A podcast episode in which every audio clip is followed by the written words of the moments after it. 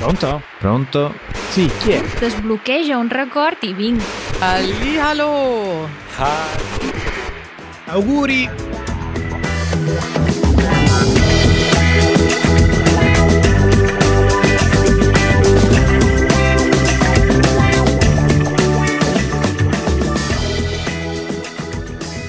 E tanti auguri.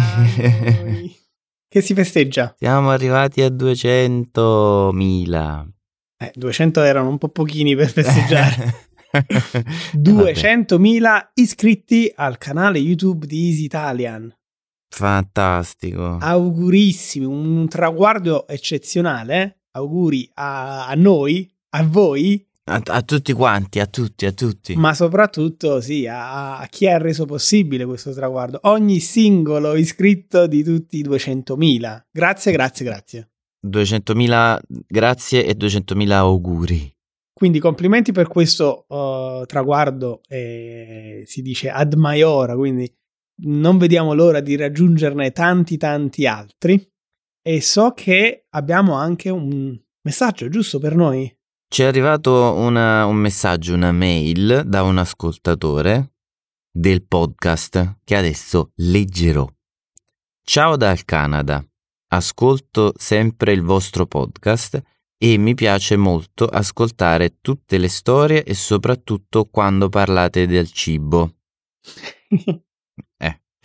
Non sono vegetariano, ma vorrei veramente assaggiare una carbonara con scamorza fritta. Sembra buonissima. Però vorrei anche sapere se avete nel plan di fare un podcast della lingua napoletana. È una lingua che mi piacerebbe molto imparare e fino adesso non trovo molti modi per impararla. Grazie, continuate il vostro ottimo lavoro. Questo è un messaggio di Tom Rozza. Grazie innanzitutto del messaggio, Tom. Grazie Tom. Siamo sempre contenti se qualcuno ci dice che possiamo parlare di cibo. Lui mi ha fatto sorridere perché dice mi piace soprattutto quando parlate di cibo, cioè sempre. Cioè ti piace questo podcast sempre. Eh, eh sì, è giusto, è giusto, giusto. Mi sembra una cosa giustissima. Allora, la carbonara con la scamorza fritta, io avevo anche dimenticato di averne parlato in questo Eh. podcast. È un mio segreto culinario, ma Ormai poi- non tanto. Ormai non più, non a tanto. quanto pare. Mi sa che dovrai cedere la ricetta a un certo punto. E Eh? infatti mi sa che una delle prossime volte dovrò insomma fare proprio l'audio ricetta oppure Mm, perché mm, no mm, la mm, video ricetta. Anche, anche. Per quanto riguarda invece il napoletano, Eh, e, e- e devo essere onesto, è una domanda eh, che ci fanno in tanti, soprattutto quando pubblichiamo video da Napoli. Ehm, bella domanda. E in realtà la risposta è molto più complessa, è una, è una questione complessa. Il napoletano è una lingua eh, che allo stato attuale non ha delle regole ben precise per come si scrive e non è una lingua che è insegnata allo, allo stato attuale. Ehm, quindi non ci sono per dire anche gli strumenti per fare la trascrizione, i sottotitoli, sarebbe un bel po' di lavoro in più. Eppur essendo una lingua dalla tradizione fantastica che si porta indietro una cultura eh, di tre millenni, ehm, come dire, resta comunque una lingua più di nicchia per quanto riguarda gli studenti di, di lingua. Quindi tutto questo eh, ci raffredda un po'. Personalmente mi raffredda un po' ehm, nell'obiettivo di insegnare il napoletano su vasta scala. Tu che ne, che ne dici? Eh sì, diciamo che mm, è perché purtroppo con il napoletano non siamo sicuri di arrivare a una vasta scala. E gli strumenti che abbiamo, diciamo, sono pochissimi, come dicevi tu, e diventa, diciamo, un lavoro mastodontico ogni puntata, a meno che non si pensa a una versione, come dire, più leggera in cui ci sono tipo 10 minuti di chiacchiera su un tema eh, e, e per lo più è italiano con dei riferimenti diciamo ad alcune forme del napoletano che potremmo anche pensare di fare ogni tanto. Io direi che ci arriveremo. Adesso Sì. non so se saranno Matteo e Raffaele a fare questo uh, Easy Neapolitan, ma prima o poi ci arriveremo, sono sicuro che sarà un passo che sarà fatto. Il punto è che se adesso con la trascrizione, ad esempio, per i sottotitoli del video o per la trascrizione eh, totale del, del, podcast, se adesso in italiano tu ascolti una parola e, la trascrivi semplicemente, in napoletano ogni singola parola, non essendoci una regola scritta, per ogni singola parola ti chiedi, anche da napoletano, e adesso come si scrive? Si scrive, non sì. so, l'ultima lettera si scrive o non si scrive? È una A, è una E, è una O, o non la metto quest'ultima lettera? Quindi è, è un bel carico di lavoro e forse più avanti troveremo il modo per far funzionare il tutto.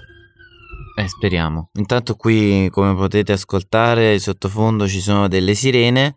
Eh, non è mm. perché, diciamo, dopo tutto quello che è successo sono in ospedale. Meno male. Ma sono a Londra.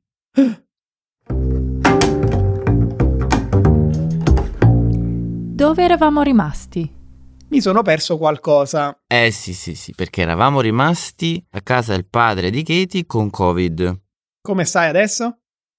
Siamo negativi da qualche giorno eh, e quindi siamo anche usciti e siamo scappati a Londra perché mm. finalmente piango. eh, finalmente diciamo abbiamo avuto la possibilità di muoverci.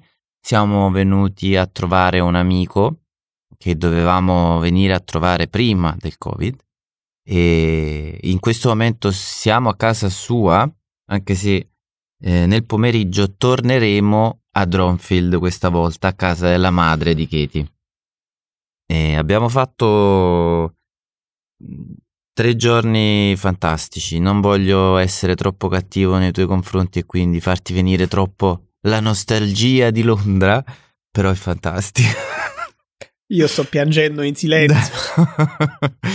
Sono stato benissimo, eh, abbiamo rivisto i posti dove siamo, dove abbiamo vissuto, siamo passati e queste cose le rivedrete poi in uno dei prossimi video eh, perché diciamo abbiamo deciso di fare un piccolo video che, in cui vi racconteremo dove vivevamo, cosa facevamo, vi portiamo un po' in giro per Londra.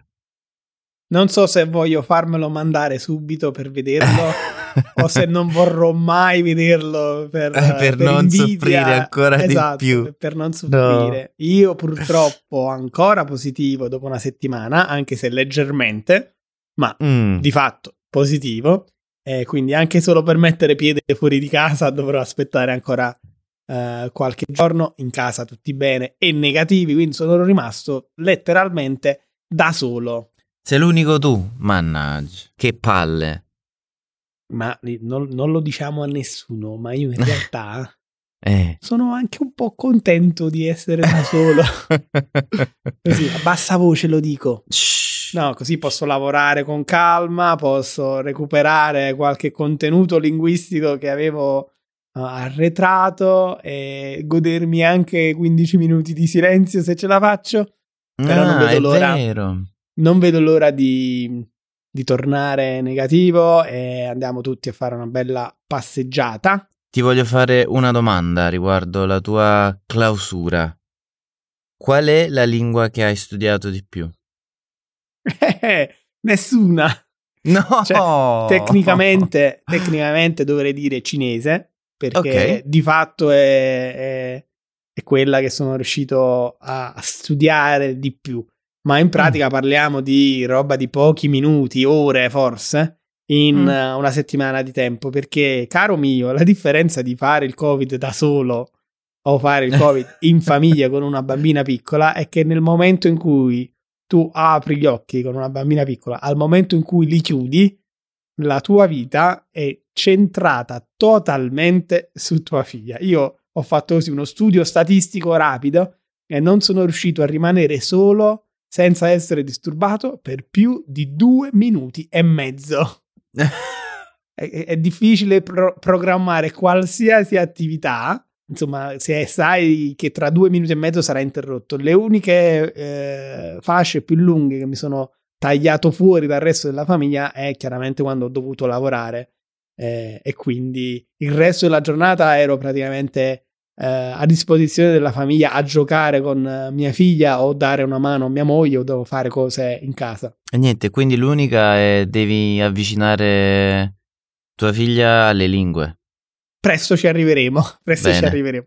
Io in realtà comunque quando, quando sto, non so, con il cellulare, e di questo poi ne parleremo, il mio feed non è in italiano, il mio feed è multilingue, eh, quindi tutti gli articoli che leggo sono articoli in diverse lingue. L'unico vero, l'uni- l'unica vera lingua però che ho preso un corso e sono andato a recuperarmi delle lezioni è stato il cinese mandarino.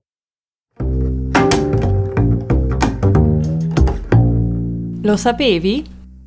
Cosa? Eh, Matteo, lo sapevi che tra qualche giorno è Ferragosto? È vero. Ma cos'è Perché- esattamente Ferragosto? Perché io penso che in giro per il mondo non- nessuno sappia cos'è Ferragosto e perché si festeggia in Italia. Ci sono tantissimi motivi, ehm, sia diciamo cattolici che non, direi, e ci sono tantissime cose che si fanno a Ferragosto e purtroppo ormai da ve- vecchio, no, vecchio no, diciamo da non più giovanissimo e da non più amare durante quel periodo non posso più fare. Prima di dare insomma delle spiegazioni eh, anche storiche, Mhm. dimmi per te cosa vuol dire Ferragosto. Allora, per me Ferragosto vuol dire braciata sulla spiaggia, bagno di mezzanotte e canzoni, Gavettoni? gavettoni, sì, gavettoni, Mm, però quello diciamo è abbastanza lungo tutto il periodo diciamo della balneazione. Io non essendo molto legato alla questione cattolica non, non- non ho ricordi rispetto a messe particolari, ma ricordo mia madre andare spesso a messe. Sì, diciamo che è un aspetto, perché Mm-mm. credo il 16 agosto sia il giorno della- dell'assunzione di Maria. Sì. E però Ferragosto è una festa totalmente fuori dalla religione Sì. in Italia e come hai, hai ben riassun- riassunto tu, prevede la spiaggia, il mare, il bagno di mezzanotte, i gavettoni e stavi anche per dire la chitarra? Quindi Sì, sì, immaginiamo, sì. nell'immagine collettiva c'è il falò e poi qualcuno con la chitarra che canta e tutto il resto eh, in compagnia attorno al fuoco a cantare. Una bellissima immagine ed è la stessa identica immagine che ho anche io Ferragosto di fatto è questo la sera prima quindi la sera del 14 falò chitarre eh, si gioca con gli amici e poi a mezzanotte si fa il bagno il 15 eh, gavettoni spiaggia cos'è un gavettone? Il gavettone è mm, formalmente un palloncino riempito di acqua invece che d'aria che viene lanciato a velocità consistente contro altre persone per poi eh, rompersi e quindi diciamo fare una mini doccia alla persona che, che viene colpita. un bel bagno Sì. sì e c'è anche la variante secchio eh E vabbè, quello, quello può anche non essere un palloncino ma un secchio sì, pieno d'acqua se- secchiate d'acqua, sì, anche. e una caratteristica del gavettone è la sorpresa Certo. Quindi, immagine Il- tipo qualcuno che legge in sedia a sdraio il suo libro o la sua rivista e qualcuno da dietro gli lancia un, gave- un palloncino, un gavettone oppure gli rovescia il secchio d'acqua sulla testa. Classicone. Devo dire però che il Ferragosto non è più come una volta. Per la serie ci siamo fatti vecchi. No. I falò in spiaggia sono proibiti adesso. Eh Quindi, sì. ciao falò. E senza il falò eh, non, non ci va neanche la chitarra perché chi nessuno ti vede senza il No, falò. infatti. Quindi il bagno di mezzanotte credo sia rimasto, ma anche il gavettone, sai, oggi è facile rischiare la denuncia penale per aver fatto il gavettone a qualcuno. Possiamo dire che siamo stati fortunati. Abbiamo vissuto l'epoca, un'epoca d'oro de- del 15 agosto. Gli anni d'oro del Fe- Ferragosto e del gavettone. Sì. Vogliamo dare qualche informazione più storica con eh, qualche curiosità su Vai. questo Ferragosto? Sì. Partiamo già da- dal nome e dalla creazione, una festività di origine eh, romana Eh, il nome deriva da Ferie Augusti, che vuol dire il riposo di Augusto, primo imperatore romano, che un po' per ringraziarsi la popolazione ha istituito questa festa che originariamente era prevista per il primo agosto. E non è un caso che il mese si chiami agosto e stiamo parlando di Augusto, Mm, perché mm. il mese prende proprio il nome da Ottaviano Augusto, primo imperatore di eh, Roma. Così come luglio, o eh, per dirla in inglese ad esempio July, no? Julius, Mhm. Giulio, Mm, mm. prende il nome da Giulio Cesare. Eh, perché i, me- i mesi nell'antica Roma erano un po' diversi. Eh, innanzitutto erano dieci. Ah, Lo sapevi?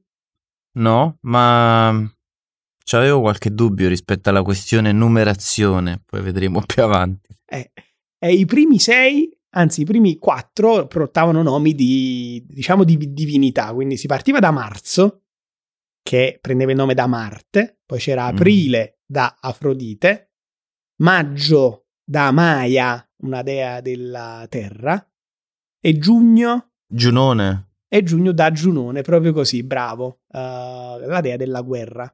E poi gli altri avevano un ordine numerale, no? C'era il quinto, il sesto, il settimo, l'ottavo, il nono e il decimo.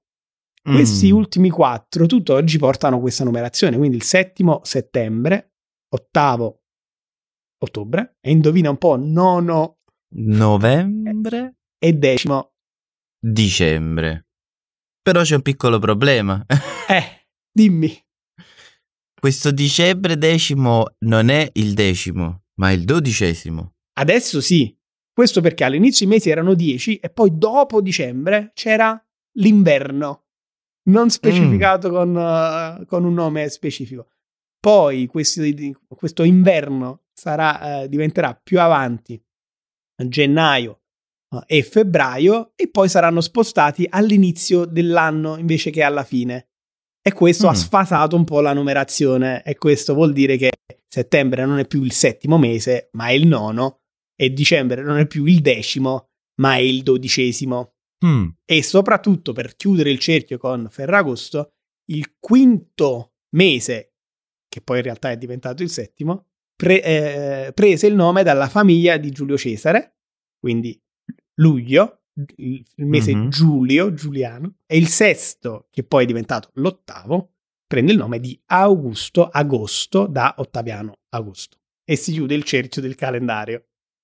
Fantastico. Adesso vedrò il calendario in una, diciamo, da una prospettiva totalmente diversa.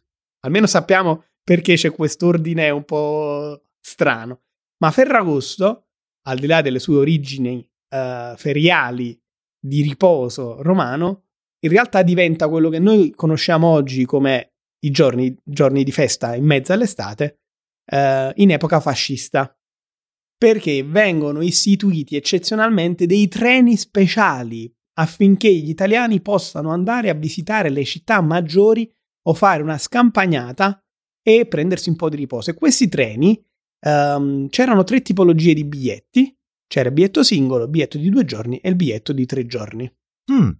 Da, da lì in poi Ferragosto diventa sinonimo di scampagnata. Tu hai anche detto la braciata eh, di Ferragosto. Si continua a festeggiare, ma si festeggia il 15 agosto per farla concomitare con una festa cristiana che abbiamo detto l'Assunzione eh, di Maria e poi diciamo dal dopoguerra in poi Ferragosto diventa sinonimo di quello che abbiamo già spiegato, quindi mare, bagno di mezzanotte, festa, fuochi d'artificio. Diciamo, è una vacanza nella vacanza, perché già come abbiamo già detto precedentemente in altre puntate, agosto in Italia è sempre il mese in cui si va in vacanza genericamente, un po' meno adesso, ma comunque si continua, e Ferragosto è il culmine della vacanza. Infatti, prima di Ferragosto eh, è tutto molto più vacanza, dopo Ferragosto è un po' c'è meno gente, eh, ci sono meno cose da fare, si inizia a pensare che bisogna tornare al lavoro. Eh sì, quando esisteva la vacanza dal 1 al 31 agosto, Mm. Ferragosto era di fatto il culmine della vacanza. Sì. Dopo Ferragosto c'era la nostalgia. cominciava il Sì, conto già alla rovescia. iniziava, già iniziava quella tristezza un po' che dici, oh, Ma hai capito che tra due settimane torniamo a casa? eh, Poi si rovina anche sempre un po' il tempo. eh, iniziano i temporali. Il meglio è andato. Sì, sì, sì, sì, sì. Che poi in realtà dopo Ferragosto ci sono delle cose interessanti in Italia. Eh sì, tante. In giro per l'Italia. Dove andiamo? Dove andiamo? Andiamo a Siena. Bella, bellissima. Fantastica, tutta la Toscana, devo dire. Io amo la Toscana. Mm, E mm, mm. Siena non ha la fama di Firenze, ma merita assolutamente una visita, soprattutto il giorno dopo Ferragosto, il 16. Che succede il 16 agosto a Siena? C'è il palio. E che cos'è? Eh, che cos'è? È un, è un evento ormai, diciamo, famosissimo che mette contro le contrade di Siena, quindi un po', diciamo, i quartieri, e si sfidano i quartieri in una famosissima ormai corsa di cavalli. Storica, addirittura affonda le sue radici nel 1200, quindi in pieno medioevo, Mm, e si è tenuta mh, da allora tutti gli anni, tranne i casi di guerre o pandemie, più volte all'anno, una volta all'inizio di luglio e la seconda volta eh, il 16 agosto, e si tiene anche una, eh, un palio eccezionale eh, ogni tanto per festeggiare degli eventi particolari. Ma cominciamo dal nome. Palio si usa ancora oggi in italiano per dire che c'è un premio in palio giusto. che vuol dire che si vince qualcosa, c'è un premio da vincere. Il palio o pallio con due L in realtà non è altro che una seta preziosa, un drappo, un tessuto che viene dato come premio al vincitore. E hai spiegato molto bene, sì, sono tutte contrade, quindi ancora più piccole dei quartieri di Sì. Siena, con nomi quali, non so, Oca, Bruco, eh, eh, Aquila, eh, Lupa, che si sfidano tra di loro a chi arriva primo, insomma, chi arriva primo vince questo palio. È una festa in costume, attrae delle eh, folle enormi, eh, al punto che non mi è mai passato per l'anticamera del cervello andare di persona a vedere eh, il palio, troppa folla davvero, però una volta lo davano in televisione, non so se ancora, eh, ma una volta lo davano in televisione e avevo sempre dei sentimenti contrastanti rispetto a questa, a questa giostra, a questa Mm. attrazione. Tu che ne pensi del palio? Non so per quale motivo, perché poi vedendolo adesso, dopo che è passato tanto tempo, diciamo, non lo vedo più, eh, mi sembra strano pensare che a casa, quando c'era il palio, si, si vedeva il palio, nonostante noi siamo, diciamo, di Napoli, in un'altra regione, un'altra cosa, però era, era molto sentito. Sì. È una situazione un po' al limite, perché... ehm, perché ovviamente è una, è una corsa, mm, una gara mm, dei cavalli che devono correre e, ehm, come dire, vengono stremati parecchio e il percorso non è un percorso, come dire, naturale, ma Sì. ehm, è anche rischioso non solo per i cavalli ma anche per i fantini, Piazza del Campo Eh. a Siena, la piazza principale di Siena. Che oltretutto non è nemmeno dritta, cioè come ben sapete è Pendente. obliqua, Sì, pendente, molto pendente, sì. Sì, io direi c'è, c'è del bello e c'è del brutto. Personalmente il bello è che è una eh, rappresentazione storica eh, della cultura italiana, Mhm. e quindi tutti in costume, rivalità tra le contrade come era davvero nel Medioevo, quindi tutto questo è davvero molto, eh, molto bello. E poi anche tutto il meccanismo, perché eh, in pochi sanno che è quasi tutto eh, sorteggiato, quindi a differenza di quello che succede oggi con, non so, lo sport, in cui di Mhm. fatto vince chi ha più soldi, qui i soldi di fa- non, non sono per niente un fattore. È quasi tutto mm. uh, sorteggiato. I cavalli vengono sorteggiati, chi partecipa viene sorteggiato perché non, non sempre tutte le eh, contrade eh, partecipano. I fantini sono scelti, questi sì, e vengono anche pagati, sono dei mercenari, eh, però come dire, non sono legati ad una singola uh, contrada e c'è tutto questo litigare, no? Ci sono delle piccole scaramucce prima di iniziare. Eh, c'è il palio parte con la mossa, ovvero bisogna mettere in riga tutti i cavalli mm-hmm. al via. Prima di mettersi in riga c'è una sorta di lotta tra i fantini che si stuzzicano per rubarsi la miglior eh, posizione per la partenza. Una volta si arrivava davvero alle frustate tra i fantini e con fantini che sono andati a finire in carcere finché poi non è stato deciso che non è consentito frustarsi tra fantini. Eh, direi. Però è molto particolare. Questa è la parte bella. Come dicevi, la parte mm. brutta riguarda insomma il benessere degli animali, dei cavalli in questo caso. È una corsa anche abbastanza pericolosa per i cavalli. È un cavallo che si fa male, purtroppo spesso è un cavallo da abbattere e quindi c'è tutto l'aspetto um, del, dire, della protezione degli animali e, e, di tutte queste associazioni che proteggono il benessere degli animali, che ovviamente sono contro. Mm-mm. È un po' un equilibrio no? tra la cultura, la storia e il benessere degli animali. Le statistiche dicono che in realtà il paleo ha, ha, statistiche negative, quindi di eventi come incidenti del tutto simile a quelle che sono le corse dei cavalli in, in ippodromo uh-huh. e quindi non bisogna accanirsi sul palio nello specifico. Però rimane comunque una situazione, diciamo, al limite, mm, perché poi, diciamo, nel, nel, nella visione, diciamo, più allargata delle cose, anche le corse uno potrebbe vederle come uno sfruttamento, diciamo, eccessivo. Assolutamente. Però è un altro discorso questo. Sì, e sai che è, una, è un discorso che prima o poi dovremo, dovremmo affrontare. Fare, sì. eh, mi, ci ho pensato all'inizio della puntata quando è stata menzionata la mia dieta vegetariana e ho pensato, mm. sai che io non ho mai spiegato questa mia scelta ai nostri ascoltatori, quindi vi prometto che ne parleremo a breve. Sì, sono molto curioso perché anche io non lo so, cioè non l'hai spiegato nemmeno a me, quindi sono, sono molto interessato e poi devo dire che da prima di Barcellona, quando sono stato fulminato da quei cibi vegetariani, vegani così buoni, comunque, diciamo, sto iniziando a formare un certo pensiero, di cui ne parleremo quando parleremo. Del tuo vegetarianesimo? detto così sembra una religione. Però sì, ne, ne parleremo con calma, come parleremo con calma adesso di Londra, perché non credere che io adesso non ti faccia mille, eh. mille domande su Londra, ma siccome il nostro tempo... Adesso ne, parliamo nell'altra stanza. Sì, niente caffè, te lo dico da adesso. No, basta va caffè. Bene, siccome il nostro tempo qui è terminato, ci spostiamo nella sala VIP, eh, dove voglio, se, voglio ascoltare tutto quello che hai da dire sulla mia amata Londra. Sai, Londra e Barcellona per me sono come mamma e papà.